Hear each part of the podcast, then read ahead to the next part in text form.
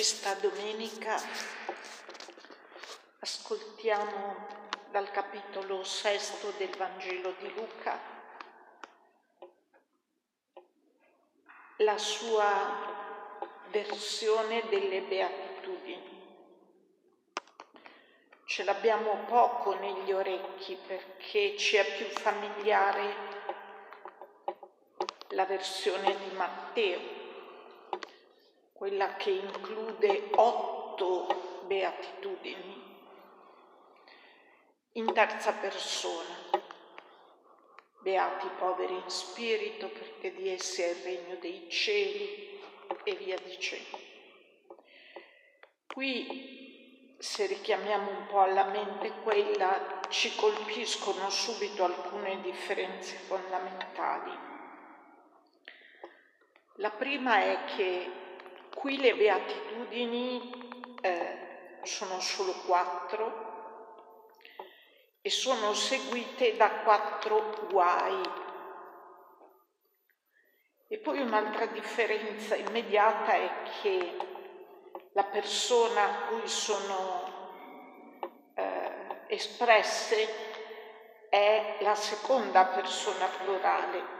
Beati voi, poveri, beati voi, che ora avete fame, guai a voi ricchi.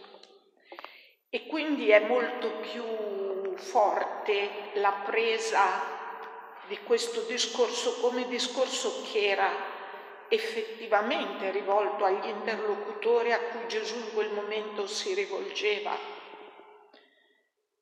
Si dice alzati gli occhi verso i suoi discepoli, quindi Capiamo che nell'intenzione di Luca sono proprio i discepoli i primi destinatari di questa parola. E poi ripeto, la, l'altra eh, evidente differenza è che qui non abbiamo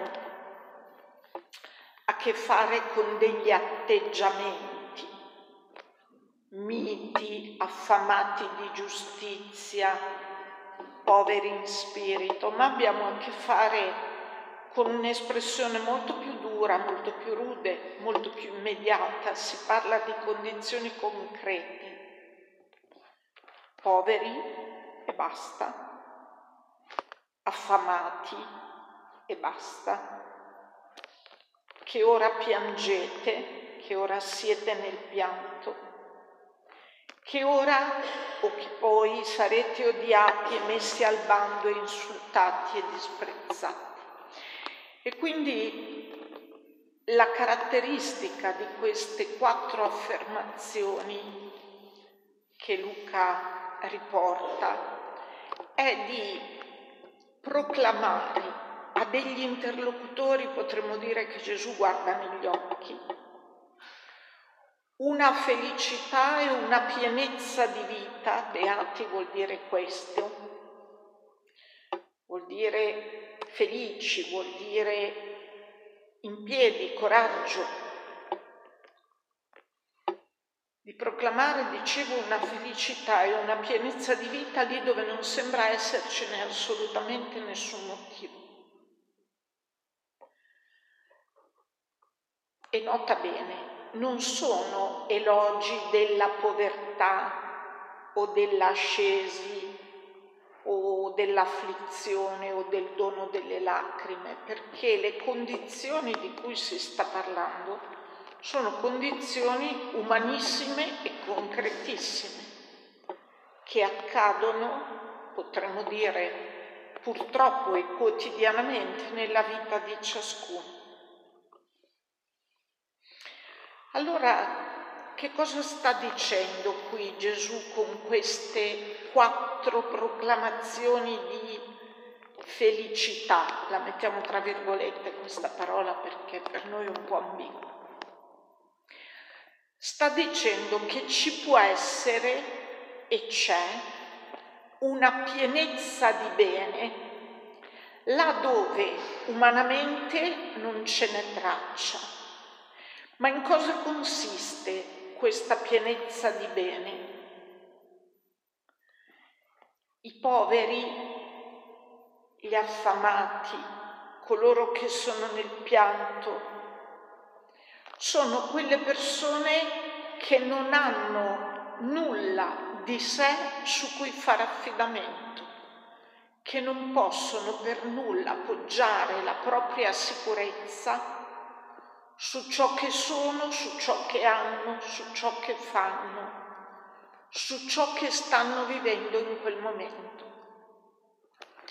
Nella prima lettura che ascolteremo domani risuona una parola molto potente, tratta dal libro del profeta Geremia, ma è una parola di taglio sapienziale dove all'inizio si dice Così dice il Signore, maledetto l'uomo che confida nell'uomo e pone nella carne il suo sostegno. E poi dopo si dice, benedetto l'uomo che confida nel Signore e il Signore è la sua fiducia. Ecco, queste condizioni, povertà, fame, pianto, persecuzione, sono condizioni in cui è impossibile, Gesù dice ai suoi, per ciascuno porre nella carne, cioè in sé, nelle proprie energie, nelle proprie risorse, nelle proprie forze, il proprio sostegno. Allora perché beati, perché felici, perché benedetti? Benedetti, felici e beati perché queste condizioni aprono in noi un vuoto uno spazio in cui possiamo lasciare agire il Signore, in cui il Signore può incontrarci per regalarci pienezza di vita. E questo, dice Luca, accade ora. Le beatitudini non sono la promessa di una ricompensa nel mondo che verrà, ma sono una pienezza sperimentabile, laddove noi scegliamo di non contare, scegliamo o siamo costretti dalla vita a non contare su noi stessi e possiamo porre nel Signore la nostra fiducia. Poi arrivano i quattro guai, che sono esattamente speculari alle beatitudini. Guai a voi ricchi perché avete già ricevuto la vostra consolazione. Guai a voi che ora siete sazi, che ora ridete. Guai quando tutti gli uomini diranno bene di voi. Qui la parola chiave forse è in questa espressione, avete già ricevuto la vostra consolazione e forse potremmo tradurla in un avete già qualcosa di vostro su cui porre la vostra sicurezza. Nota bene, guai a voi non, è una maledizione, eh? questi quattro guai non sono espressioni di maledizione, come se Gesù dicesse eh, vi cadrà in testa un fulmine che vi incenererà, no. Guai è una espressione caratteristica della letteratura profetica, del modo di parlare dei profeti, che significa sei fuori strada, sta attento. Da dove stai passando tu o dove stai camminando tu non si va a finire se non nella morte. Allora guai è un modo per dire fa attenzione dove poni la tua sicurezza. Avete già ricevuto la vostra consolazione. Geremia nella prima lettura dirà L'uomo che confida nell'uomo pone nella carne il suo sostegno e poi descrive una conseguenza terribile di questo porre, nella, porre proprio, la propria certezza, la propria sicurezza su di sé. Dice quest'uomo che pone su di sé la propria sicurezza non vedrà venire il bene. È una parola a cui eh, dobbiamo porre attenzione perché tante volte descrive anche quello che accade nel nostro cuore. Ripieni o sicuri di ciò che abbiamo, di ciò che mangiamo, del nostro divertirci o vivere spensieratamente, del nostro essere guardati e lodati magari dalle persone, rischiamo di trarre, di cercare in questo la nostra solidità e la nostra sicurezza. L'esito, ci dice la liturgia di domani, è il rischio di non veder venire il bene. Gesù sta dicendo ai suoi discepoli, ai suoi interlocutori, eh, c'è una possibilità di vita inautentica, che è quella di porre la propria sicurezza in se stesso. Qui non c'è più spazio per l'azione di Dio. Dio non riesce a raggiungere, a lavorare nel cuore di chi è già riempito di sé e di ciò che possiede o di ciò che sa fare o di ciò che della buona fama che gli altri gli attribuiscono. Allora accogliamo in questa parola di Gesù un richiamo forte. Anche le condizioni più precarie o di maggiore fragilità che la vita può offrirci, che ci può essere dato di attraversare e naturalmente di attraversare con fatica, con sofferenza, hanno la capacità di aprire in noi uno spazio per Dio.